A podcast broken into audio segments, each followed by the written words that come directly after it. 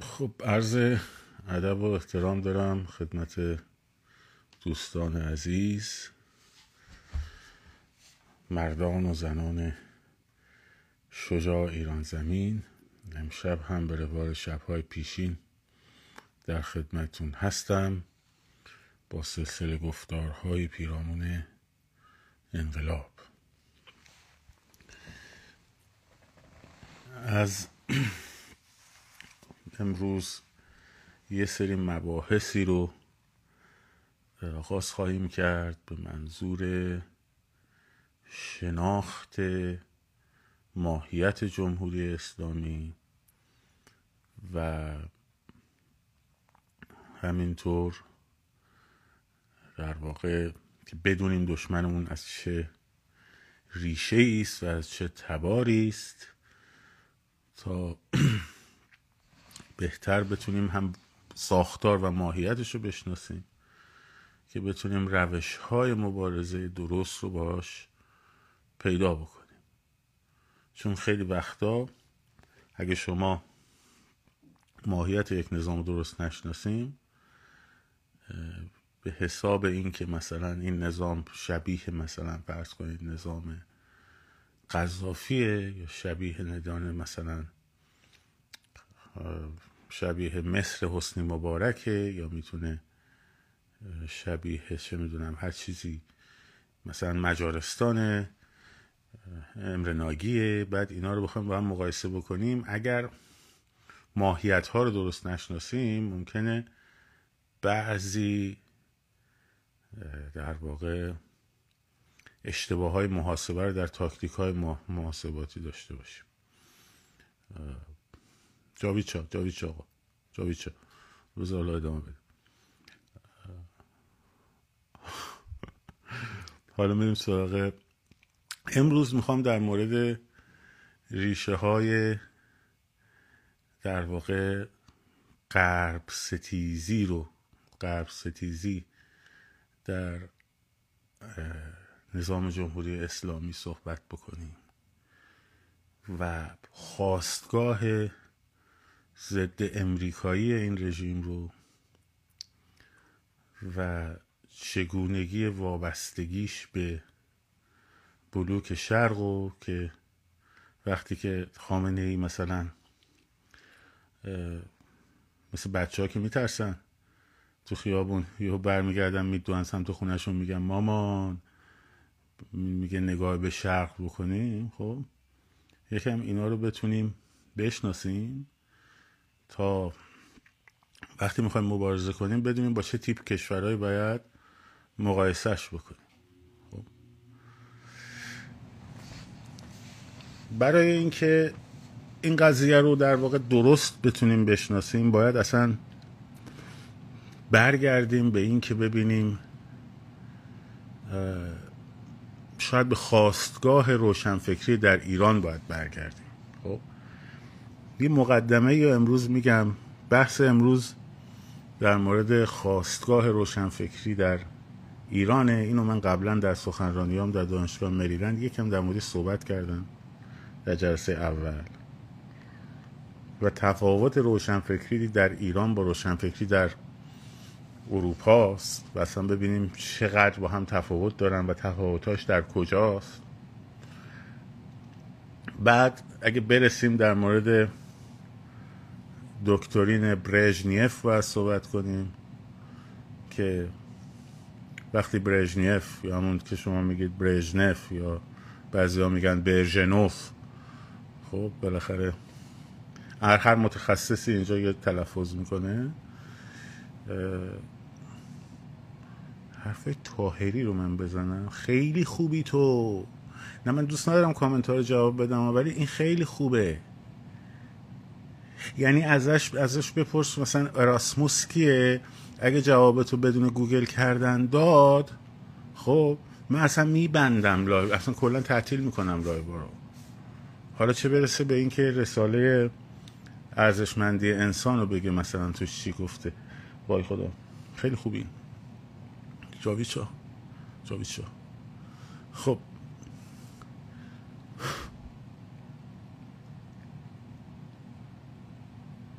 نمی‌ذارن که.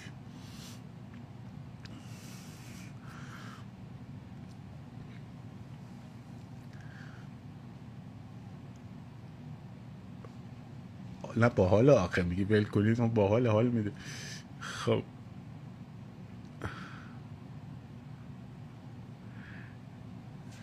بتونیم خواستگاه های روشنفکری در ایران رو بشناسیم و ارتباطش رو با غرب بدونیم. بعد مثلا دکترین برژنیف رو اگه بشناسیم که برژنیف در چهارده اکتبر 1964 اگه اشتباه نکنم میشه دبیر اول حزب کمونیست. یه چک کنیم ببینید 14 یا 24 به خدا شک کردم. من که اصلا وقتی میاد جای خورشف خورشف وقتی که بعد از استالین میشه رهبر اتحاد جماهیر شوروی وقتی اون سخنرانی رو در کنگره می‌کنه که حالا داستانش مفصله اصلا کشورهای اروپای شرقی میریزن به هم. انقلاب 1956 مجارستان به قول آرنت در کتاب در مقاله انقلاب مجارستان تحت تاثیر بحران جانشینی استالین به وجود میاد دیگه. خب؟ و حزب کمونیست خروشف تنها رهبریه که ازلش می‌کنن میندازنش کنار. و بعد لوانید برژنیف رو میارن که وقتی برژنیف میاد یه دکترینی رو میاره که این دکترین تهاجمی ها 14 اکتبر مرسی. خب یه دکترین تهاجمی رو میاره که اونجا مفهوم بلوک کشی در کشورهای خاور میانه در ارتباط با اتحاد جماهیر شوروی و کشورهای اروپای شرقی و کشورهای اروپای شرقی با کشورهای خاور میانه و احزاب در واقع چپگرا رو به اصطلاح مشخص می‌کنه. چرا حزب توده بلند میشه؟ میرن آلمان شرقی. این کامنت هم جواب بدم قبل از بلاک کردنت. جالب جاویچا مسخره می‌کنن. تو رو مسخره می‌کنم می‌دونی؟ تو رو. شعار اصلاح طلبان مجاهدینه که مثلا کدوم شعار مجاهدین؟ تو رو مسخره می‌کنم مثل هایل هیتلر شده براتون. دیدی به جای سلام می‌گفتن هایل هیتلر؟ بعد از خدافزی می‌گفتن های هیتلر؟ خب؟ تو بیجا می‌کنی میای تو صفحه من وقتی من دارم در مورد تاریخ مثلا اتحاد شوروی صحبت می‌کنم؟ خب تراوش می‌کنی. افکار تو برو تو صفحه خودت تراوش بکن. درست شد؟ من با فاشیسم دارم مبارزه می‌کنم. با فاشیسمی که شعار های هیتلرش در ابتدا به جای سلام می اومد و در انتها به جای خدافزی گرفتی؟ خب حالا نگهدار هستش برای جنگ هستهی ممکنه به دردت بخوره. چون امروز در مورد در واقع جنگ سردم ممکنه برسیم صحبت کنیم ممکنه به دردت بخوره. چون شما بخشی هم مشکلین. خب شما بخشی از مشکلین.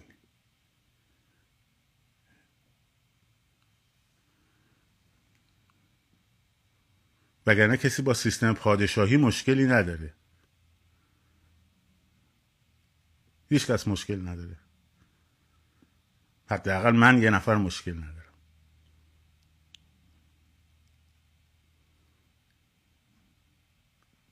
خب، شماهای دچار مشکلین شما بخشی از مشکلین که انقدر نمی‌فهمی که اینجا مثلا وقتی یه نفر داره در مورد تاریخ روسیه صحبت می‌کنه خب؟ تو که هنو هستی. من فکر انداختنت بیرون. بگم شو. خب؟ شعورت برسه که جای جاویدشاه نیست. خب شعورت برسه به این قضیه. وقتی شعورت نمی‌رسه خب اینه دیگه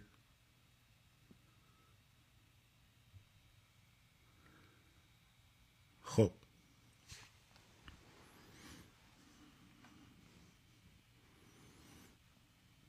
از این.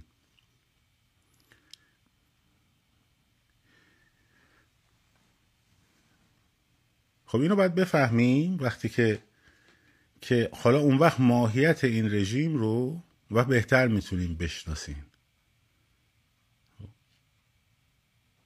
ماهیت این رژیم رو بهتر می‌تونیم بشناسیم. و وقتی بشناسیم بهتر می‌تونیم باش مبارزه کنیم.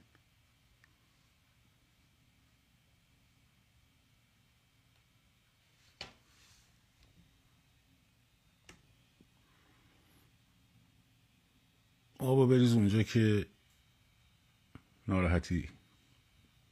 خب.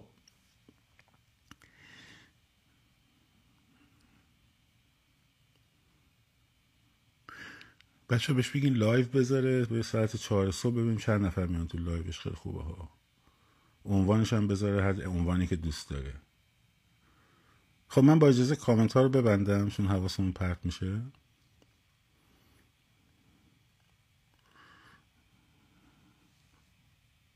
دوستان عقده زیادن. خب اینم از این.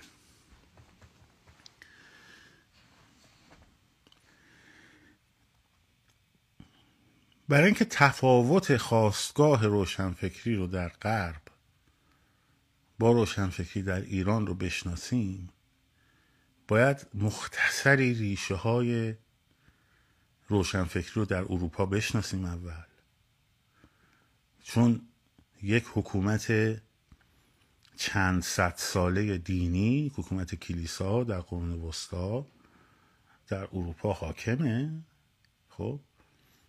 و حالا قبل از اینکه اصلا عصر رونسانس به وجود بیاد در عصر اومانیست ها که اول در فلورانس ایتالیا شروع میشه شاید بهتر رساله ارزشمندی انسان اثر اراسموس فیلسوف هلندی رو که این معلم مارتین لوتر بوده که مارتین لوتر جنبش اصلاح دین رو میاره که شبتی به هم ندارن از اندیش خواستگاه در واقع اندیشه ای بیایم یه کمی ببینیم دقدقه ریشه های روشنفکری در غرب چی بوده و بعد اینو مقایسه کنیم با دقدقه های روشنفکران ایران سوال های پرسش های ذهنی اینها و بعد اون وقت ببینیم چرا جریان روشنفکری در ایران یک جریان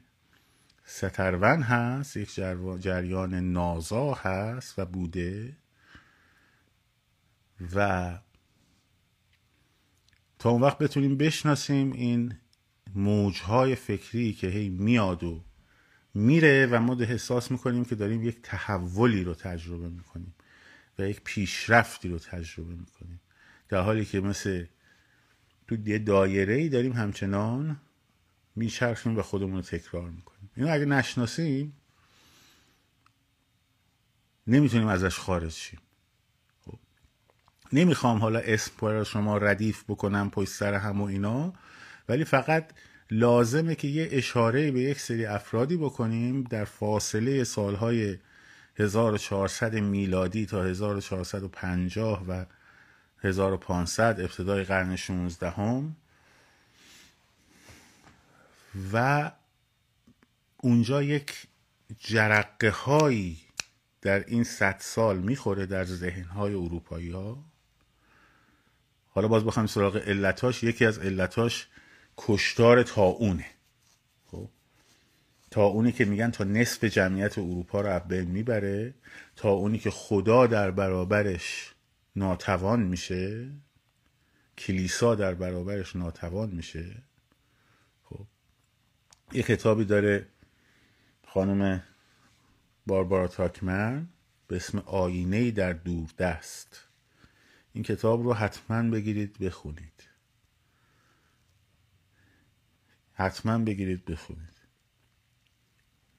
خیلی کمکتون می‌کنه تو شناخت در واقع سیر تحولاتی که اونجا گذشته و خیلی قیاس هایی که اینجا ما داریم می‌کنیم. الان. شد. کتاب داره به اسم آینه در دوردست خانم باربار تاکمن. یکیش یکی از عوامل در واقع تاونه قرن پانزدهمه. و دومین عاملش عامل به اسم شقاق پاپیه که یه پاپ در روم ادعای پاپ بودن می‌کنه یه پاپ در فرانسه. حتی روم امپراتوری روم مقدس دیگه. خب نه شهر روم. و مردمی که قرار بوده به واسطه در واقع کلیسا سعادت بهشون عرضه بشه گناهاشون بخشیده بشه برن مثلا میرن خدمت پاپ پاپ میگه که مثلا خب بیا ببینم خب چی داشتی؟ مثلا کشیشه میگه خب چی داشتی؟ میگه که مثلا خروس همسایه رو دزدیدم بعد مثلا یه دونه بچه همسایه هم تو راه مثلا انگولکش کردم. بعد مثلا یه فوشم به زنم دادم. بعد خودخوشی هم داشتم مثلا سه مورد. بعد میگه حساب می‌کنه مثلا میگه که میشه چهار شیلینگ و هفتاد سنت. خدا بده برکت. می‌داد پاک می‌شد سعادتمند می‌شد. می‌دونه که اندیشه مسیحی اینجوریه که تو اگر که بمیری و اون پول حساب نکرده باشی هفته آخر رو خب پول هفته آخر رو حساب نکرده باشی میری تو جهنم.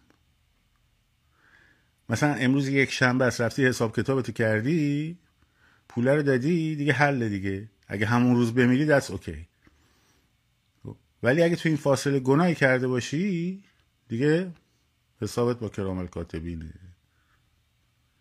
خب. وقتی شقاق پاپی به وجود اومد مردم گفتن بالاخره ما کجا باید بریم؟ این پاپ بالاخره ما باید به این پول بدیم یا به اون یکی پول بدیم؟ بعد چجوریه که مثلا حالا گناه های ما مثلا نصفشو بریم به این بگیم نصفشو به اون بگیم به هر دوشون بگیم خب نمیصرفه آخه دوبار پول بدیم کلا دین هویتش تو ذهن ها شروع کرد به ضعیف شدن. در اثر این دو عامل. خب. و بعد اندیشه های یواش یواش نوزج می‌گیره که انسان رو به مسابه مرکزیت هستی می‌بینه. و میگه نه آقا این انسانه که از انسان با ارزش و حق به دنیا میاد. خب نه با گناه اولیه. و مسیحیت میگه انسان ها گناهکارن دیگه چون پدر مادرشون از آدم و حوا. حوا تو بهشت که بوده خب رفته یه دونه سیب و کنده بعد خورده بعد خدا هم شاکی شده یه اخم کرده برگ موهایی که رو شورتشون به مورد شورت استفاده می‌کردن افتاده پایین. بعد این آبروشون رفته خدا خدا ببخش نکن این کارو با ما. این لاغری دو تا برگ مو رو به ما ببین. خب؟ خدا گفته بیا بکن شو بابا. بیا برو زمین. برو برو تو لیاقت اینجا نداری. خب این گناه اولیه هست. حالا پسر خدا میاد. پسر خدا میاد اینجوری صلیب میشه. که گناه های در واقع آدم بخشیده بشه. پس آدم با گناه اولیه به دنیا میاد بعد پسر خدا اینجوری که صلیب میشه گناهاش بخشیده میشه بعد این گناهایی که می‌کنه همیشه باید به اون پسر خدا که صلیب شده بدهکار دیگه باید باید بره حساب کنه. مثلا سه سه مورد انگولک داشتم چهار مورد خودخوشی داشتم نمی‌دونم این حرفا. خب حساب می‌کنه مثلا آخر هفته می بفهمید خب میگه که اراسموس در اونجا میگه انسان با حق و با در واقع ارزش به دنیا میاد نه با گناه. بعد یه دوره ای که دیفیچینو هم در واقع در ایتالیا یه رساله خیلی مهمی داره. پیر ماری در کتاب رونسانس اومانیسم و رونسانس اینا رو خوب بررسی کرده. اینا مقدمه اومانیسمه. خب. دیفیچینو میاد شاردو بوئق در فرانسه در قرن اواخر قرن 15 هم میاد. متفکرها یواش یواش شروع می‌کنن به اینکه بگن آقا این انسانه که ارزشمنده و حالا جایگاه انسان رو در هستی به مسابه شهروند نه به مسابه عبد خدا عبدالله. بیایم ببینیم. و رابطه حکومت با انسان. خب حالا اینجا این وسط یه سری جنبش های در واقع تمسخر دینم میاد. خب پترارکا رو داریم با اون اثر معروف دکامرونه. اینا هم همه هست. خب همینجوری مثلا همه فرهیخته از دین زده نمیشن همچین خیلی کتاب ارزشمندیه دکامرونه یا کمدی الهی دانته خیلی کتاب ارزشمندیه. ولی اینجوری هم نبوده که مثلا همه یهو فیلسوف تور بشینن مثلا نه. اولشون میگن فوش دادن و مسخره کردن و بعد جنبش اصلاح دین میاد و کلیسای پروتستان میاد قد علم می‌کنه علیهشون و گرگا میفتن به جون همون خب. حالا پروتستانیسم تو آلمان چه نقشی ایفا می‌کنه؟ که بعد از توش چه ارتباطی با هیتلر داره؟ اصلا اندیشه پروتستانیسم با اون داستان تسلیم گرایی در برابر قدرت و این داستان ها رو اونم بحث خیلی جالبی خب، هر جا که ما در فرهنگ عرفان تسلیم شو داریم زمینه های رشد فاشیزم خب و یقه درانی توش بیشتره. توش خیلی بیشتره. حالا اینا رو هم فست گفته در کتابش و خیلی مهمه که بدونیم. یه لحظه اجازه بدین دوست من یه تصویرم یکم دچار اینجوری شده.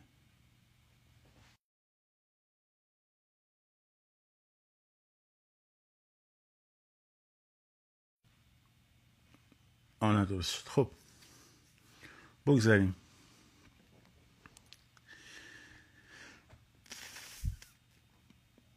اینم از این. حالا داشتیم می‌گفتیم پس سوال متوجه انسان شد متوجه نقشش در جهان شد که بعد اصل رونسانس بر اساس این به وجود میاد و متوجه نقش و نقش حکومت. حرم خدا نمایندگان خدا که کلیسا باشه. سلطان شاه و رعیت خب تبدیل شد به یک دایره که در رأسش فرد جامعه است قرارداد اجتماعیه. خب حالا اینا دیگه وارد اصل روشنگری شده دیگه. روح القوانین مونتسکیو نوشته شده. امیل و قرارداد اجتماعی امیل آموزش پرورش و قرارداد اجتماعی روسو نوشته شده. این بحثا هیوم اومده ولتر اومده. یعنی دیگه اینا دور قرن 17 هم اینا رو 16 17 اینا رو داریم صحبت می‌کنیم. خب تبدیل میشه به بعد قرارداد اجتماعی قانونی که از درون قرارداد اجتماعی میاد. چون سوال خیلی مهمه. مشروعیت قدرت از کجا میاد؟ مشروعیت قانون از کجا میاد؟ خب این همون دعواییه که مشروعه و مشروطه تو ایران داشتن دیگه. الان میگن مشروط خواه شما فکر می‌کنید میگن پادشاهی خواه. الان اینجوری شده تو ذهن ماها. خب اینجوری هم هست. اون دوره که مشروط خواهی بوده خب صدر مشروطه که می‌رسیم بهش اونا طرفدار محدود کردن قدرت پادشاه بودن. خب. طرفدار حکومت قانون بودن و شاه نباید هر غلطی دلش بخواد بتونه بکنه و نمی‌دونم. خودش قانون باشه مثل محمد علی شاه بگه ناصر شاه بگه قانون که خود ما این بعد بگه خب حالا قانون هم لازم داریم مثل این که یه چیزی بیرون از خود ما. خب. می‌رسیم به اونجا. و بعد نمایندگان مردم که از مردم حالا همین داشته می‌گفتم مشروعیت از کجا میاد؟ از قانون میاد. مشروعیت قانون از کجا میاد؟ از خدا میاد. از یک موهبت الهی میاد. از چی میاد؟ مثلا بیانیه حقوق بشری که اون موقع هنوز نوشته نشده میاد. اینا سوالای مهمیه در اون دوره. و بحث های خیلی مهمی در خصوصش صورت گرفته. یکی از کتابایی که باید یه ورق حداقل بزنین کتاب مونتسکیو روح القوانین. خب. که یکی از زیر ساخت های اصلی قانون اساسی ایالات متحده است.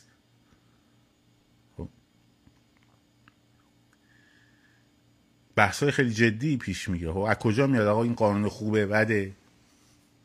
درسته غلطه. اصلا چرا درسته؟ بعد تا کی درسته؟ خب اینا سوالای مهمیه. سوالای عصر در واقع دوره که از قرن 15 هم شروع میشه با اومانیسم میاد به رونسانس می‌رسه میاد به عصر روشنگری می‌رسه. خب طی 300 سال 350 سال عصر روشنگری رو به وجود میاره بعد دموکراسی ها دیگه یواش یواش به وجود میان بر اساس این ایده ها یه کتاب خیلی مهم دیگه که می‌تونین مطالعهش کنین کتاب انقلاب هست. مال هانا آرنت. که اتفاقا تو این مقطع انقلاب آمریکا رو با انقلاب فرانسه مقایسه می‌کنه.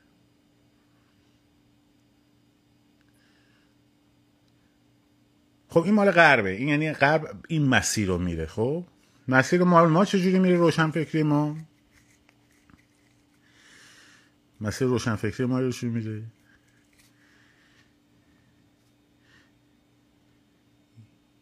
یه آخوند قزمیتی بلند میشه فتوا میده فتوای جهاد میده علیه روسیه.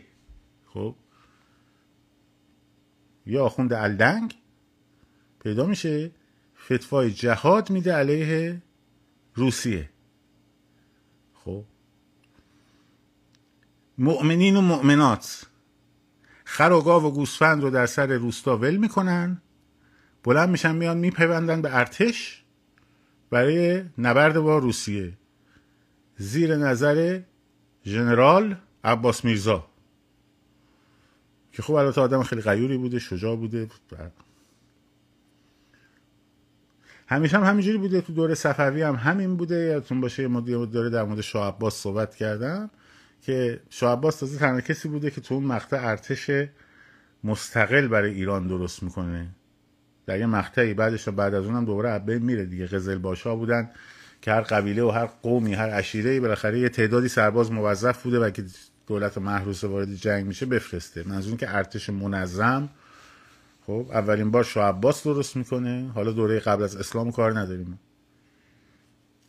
خب نادر درست می‌کنه و بعدش هم رضا شاه درست می‌کنه.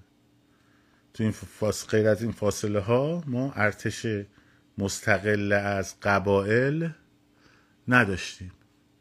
خب خلاصه اینو گاو گوسفندا رو میفروشن و در اجابت به فتوای اون آخوند الدنگ در دوره زل الله اعظم فتحلی شاه قاجار. خب ایران به روسیه برای دور دوم فکر کنم دور اول دوم اعلام جنگ می‌کنه. ده برو که رفتی. خب. اونا هم بالاخره تازه خیلی دیر عصر روشنگری و انقلاب صنعتی و فران بسار رسیده به روسیه و این ماجراها.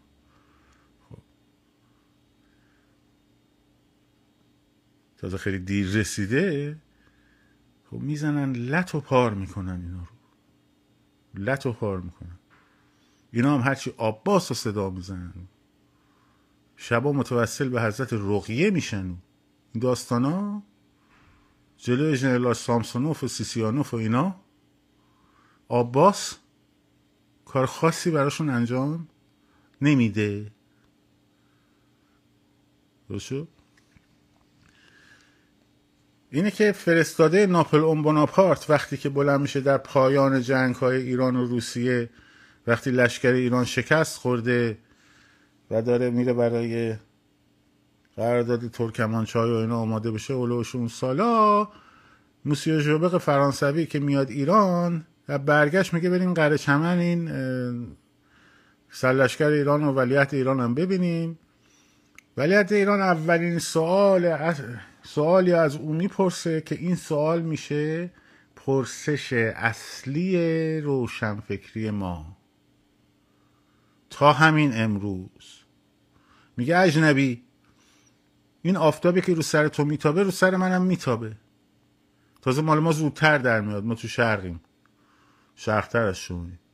همچین خیلی هم فرقی نمی‌کنه زمین و شما با ما که فرق می‌کرده ولی خب ایشون نمیفهمیده دیگه خب اروپا. خیلی سرسبز داره. خب. آخه چی شد؟ شما شدیم این. خب. ما الان با این قدرت درجه دو سه اروپایی روسیه که افتادیم در شدیم این به درمون در اومد. آخه چی شده؟ بگو. به من جواب بده. پرسش چیه؟ چرا غرب جلو افتاد؟ ما عقب موندیم. این پرسش بنیادین روشنفکری ایرانه؟ از قره چمن؟ تا خواهر برادر عب... صادق زیبا کلام. غرب چگونه غرب شد؟ ما چگونه ما شدیم؟ از ابتدا تا الان. نگاه روشنفکری غرب به انسانه؟ به جایگاه انسانه در هستی؟ به نقش و ارتباطش در حکومت و قانونه خب نگاه روشنفکری در ایران به چیه؟ به سمت غربه پرسش روشنفکری در غرب متوجه انسانه و جایگاهشه و نقششه در حکومت و تعاملش با حکومت پرسش روشنفکری در ایران چیه؟ غرب چجوری غرب شد؟ ما چگونه ما شدیم خواهر برادران؟ خب. این کلیت ماجراست. برای همین روشنفکری ما از ابتدا یک دوره دوره های پشت سر همه دایره توری داره. شیفتگی غرب شیفتگی به غرب. همه باید غربی بشود. خب. طوری که اسماعیل مرآت کفیل وزارت فرهنگ دوره رضاشاه خب یه نامه یا می نویسه به غلام حسین مینباشیان که ابلاغ بهش میده که مجله موزیک رو تأسیس کنه و هنرستان ملی موسیقی رو. خب در یک مهر 1317 در شماره یک مهر 1317 نشریه میوزیک چاپ شده. نام تاریخش هم اسفند 1316 یا مثلا با این شروع میشه. جناب آقای سروان مینباشیان در این عصر فرخنده که جمعی امور کشور دل توجهات علا حضرت همایونی شاهنشاه فلان بسار رو به ترقی و پیشرفت می رود بدین وسیله شما رو به منصب مثلا رئیس هنرستان دولتی موسیقی منصوب می‌کنیم و مقرر میداریم حسب الامر از علا حضرت همایونی. یک موسیقی ایرانی از این حالت غمزده و چیز در بیاید و بر اساس موسیقی غربی. خب باز تعریف بشه یعنی متنشو دارم. دو روش های آموزشی غرب در مثلا فلان بسار سه نوشتن کتاب ها بر اساس متد موسیقی غرب. غرب غرب غرب غرب غرب. یه دوره شیفتگیه به غربه. بعد یهو یه دوره میشه نعل وارونش به غرب میشه غرب ستیزی. دوباره یه غرب ستیزی میره دوباره شیفتگی به غرب میاد بعد دوباره اصل بازگشت میاد. خب من آنم که رستم بود پهلوان میاد. آه ما ما هنر نزد ایرانیان است و بس. غربی های چشم آبی که هیچی ندارن که جمع کنیم بابا این مبتزل فلان و بساره. ماییم که ماییم. دستمال منه که زیر درخت آلبالو گم شده. چی فکر کردید؟ خب اصلا هم مهم نیست سواد داری یا نداری. بی سوادی یا نیستی. مهم نیست. خب. ما 2754 سال هویت نمیدن فلان داریم. غربیه که تازه اومده مثلا فلان بسار آلمان مثلا کی تأسیس شده؟ بعد نمیگه که مثلا مثلا موتور بخار توی انگلستان درست شد بعد اون موقع ما یه دونه عینک هم نتونستیم تولید بکنیم اختراع بکنیم مثلا. اونم اونا درست کردن نمی‌دونم. ماشین چاپ هم اونا درست کردن. موبایل دست هم اونا درست کردن. خب.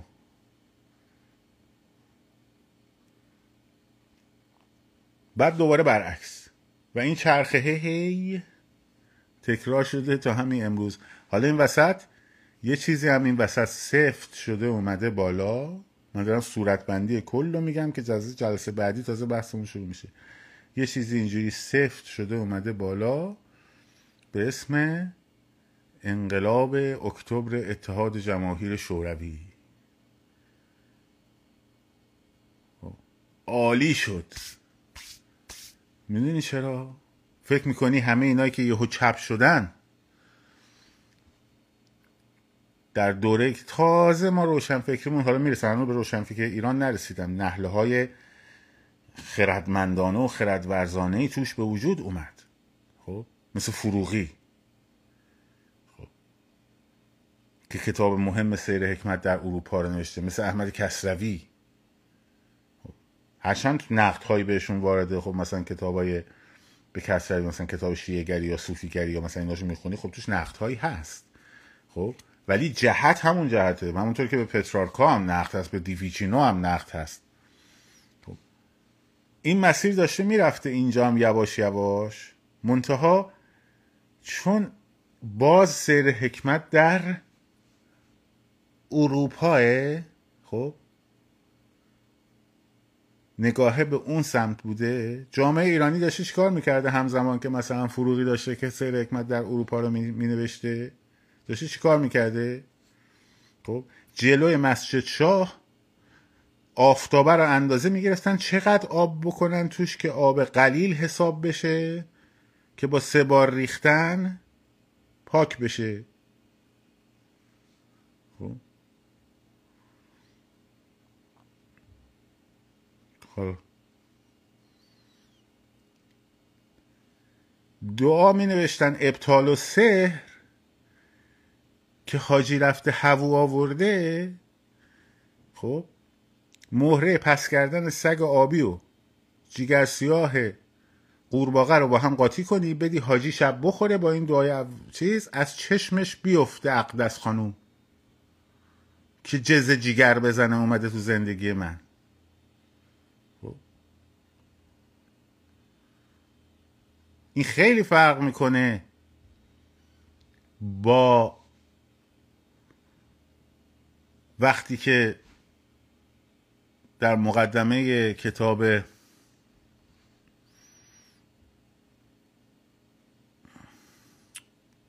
کندرا اون کتاب معروفش باره هستی اون یکی. می من افتخار می‌کنم در کشوری زندگی می‌کنم که سیزده نسل پشتم با سواد بودن. اولین دانشگاه های اروپایی ببینید چه قرونی تشکیل میشه.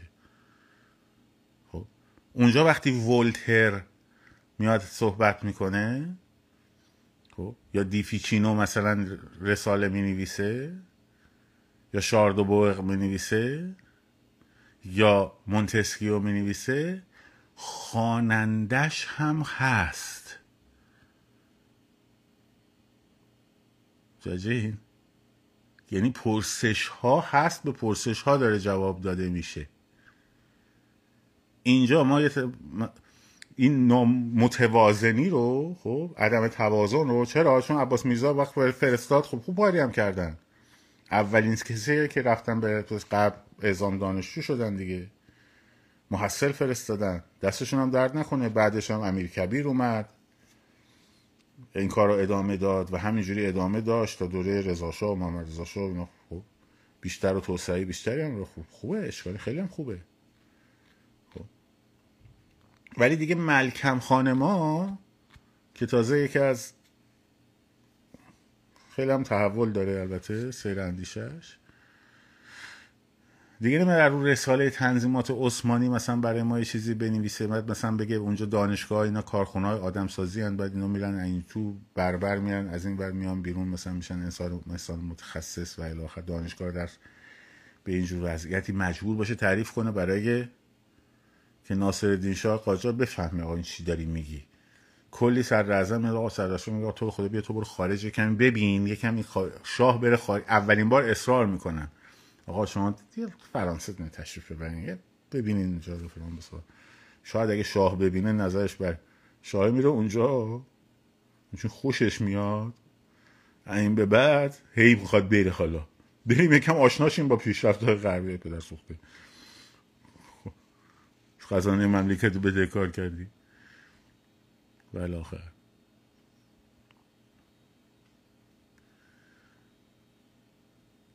حالا این ات... چیزم که سفت شد ما چرا چرا خوب شد؟ فکر می‌کنیم مثلا اینایی که چپ شدن.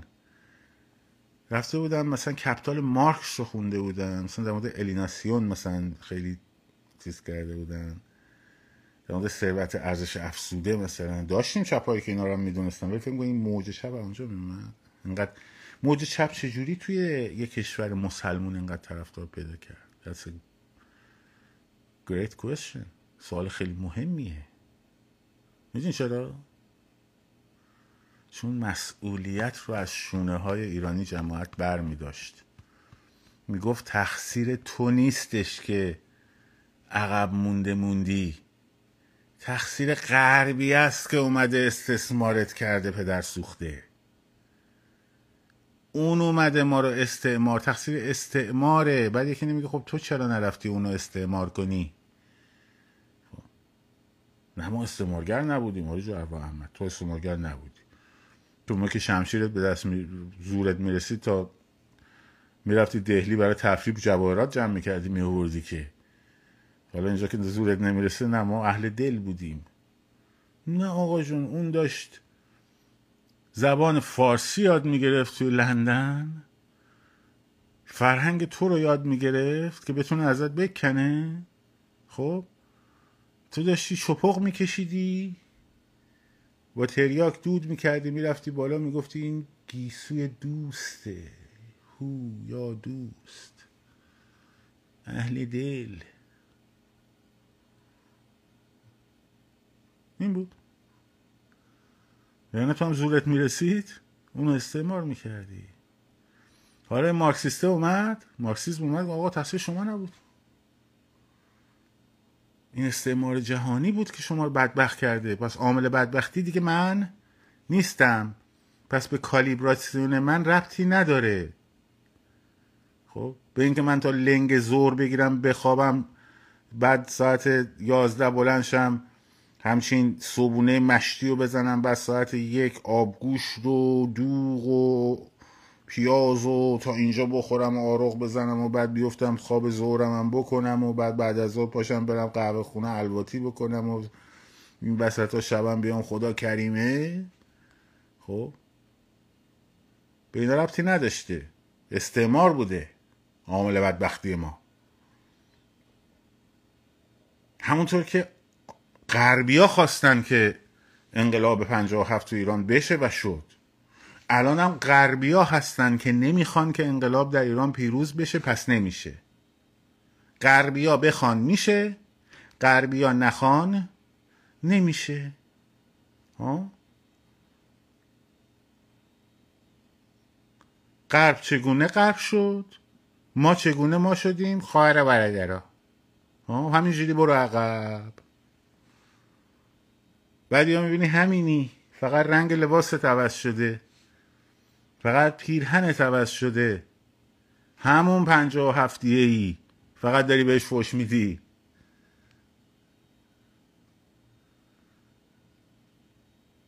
دنبال یه خمینی میگردی.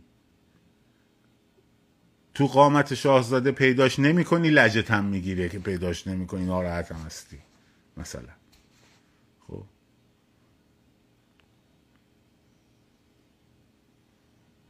دنبال یه موضوعیتی هستی که اختیار و آزادی و اندیشه و فکر و تصمیم و همه رو بسپری بهش خودت صرفا تشویق کنی. هورا هورا هورا هورا. بعدش هم ازش انتقام بگیری. دوباره سرنگونش کنی. به همین سادگی.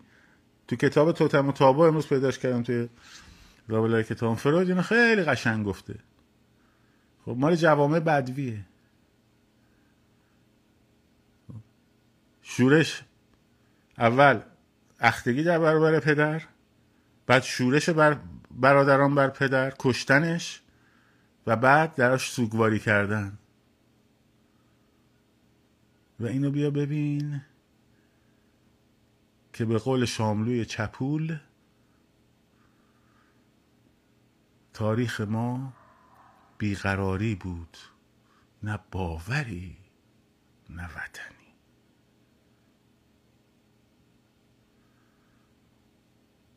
ببخشید از چپولا رفرنس آوردیم. شرمنده عذرخواهی می‌کنم.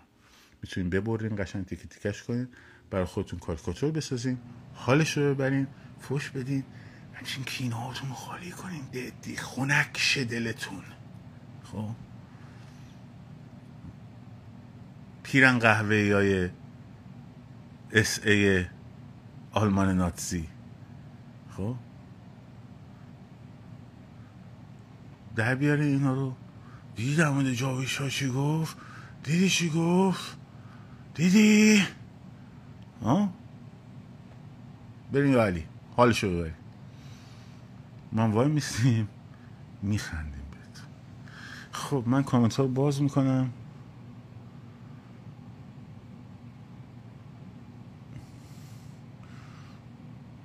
یه چند دقیقه هم خدمت شما باشم.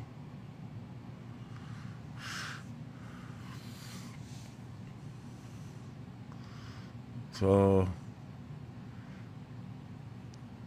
ببینیم که چی میشه. خب. ما در خدمت یک چیزی می‌خواد کسی می‌خواد چیزی بنویسه شعاری فوشی. ما در خدمتیم.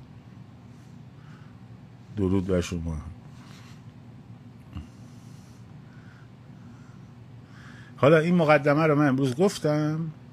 فردا میریم در مورد نطفه های عصر روشن فکری در ایران با نگاهی به آثار به در واقع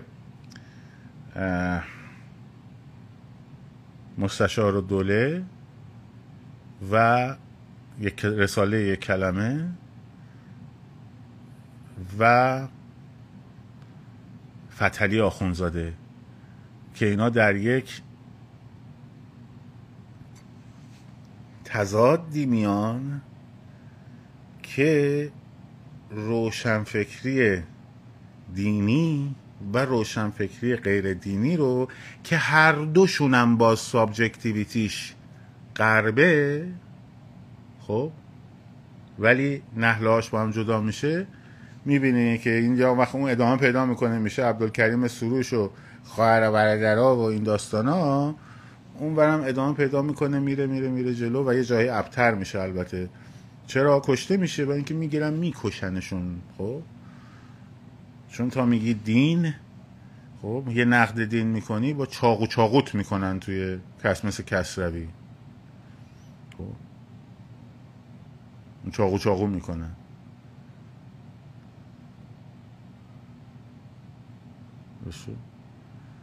حالا به اونا هم می‌رسیم. اتفاقا انقلاب ایران اگه بر نقد دین نقد دین حتی تمسخر دین هم هست. چون ما افراد تمسخر نباید بکنیم. خب؟ ولی افکار رو می‌تونیم.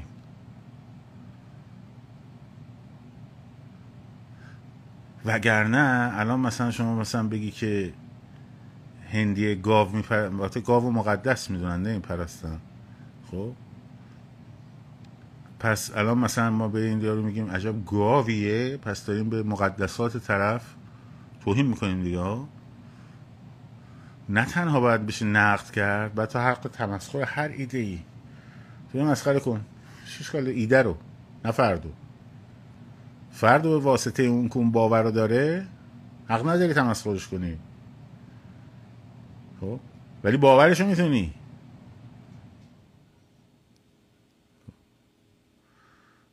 آره منم این تقلید صدا هم بعضی جاهات هم تمسخرهای ابجکتیوه. آره اینم این ضعفم به من وارده. آره این, این انتقاد به من وارده. آره درست من نگفتم که همه کارهایی که میگم با صد درصد خودم بهش عمل می‌کنم. درسته. این نقد به من وارده خب. حرف حساب می‌زنید جواب نداره.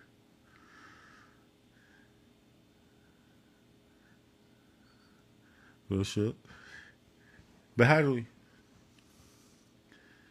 انقلاب اگر از مسیر گذار از این دین نره؟ خب. همچنان این در بر همان پاشنه میچرخد. یادم بندازید در آخر اینا با نگاه به در واقع چند تا کتاب مهم که در مورد ناتسیزم نوشته شده نقش دین پروتستان رو و اون رضا و تسلیم در برابر موجود ماورایی رو در به وجود آمدن معادل موجود ماورایی که یک پیشوا باشه براتون توضیح بدم. مفصل. این میفته تو مبحث فاشیزم که در مورد صحبت می‌کنیم. چه میهن پرستی میهن پرستی ستوده است و فرهنگی و ارزشمنده و چه میهن پرستی خب ناشی از بیهویتی فردی و تمایل در حل شدن در یک هویت جمعی ذهنی است که شخص در به وجود آوردن آن هیچ نقشی نداره. خب تفاوت بین ناسیونالیسم فرهنگی ناسیونالیسم قومی ناسیونالیسم ریسیستی ناسیونالیسم تاریخی. این از این.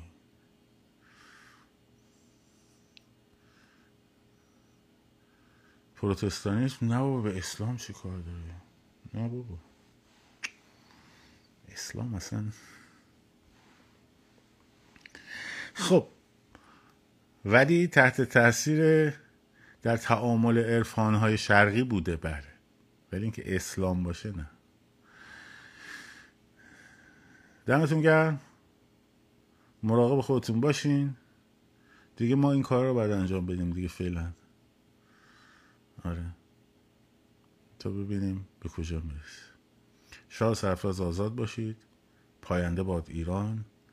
زن زندگی آزادی.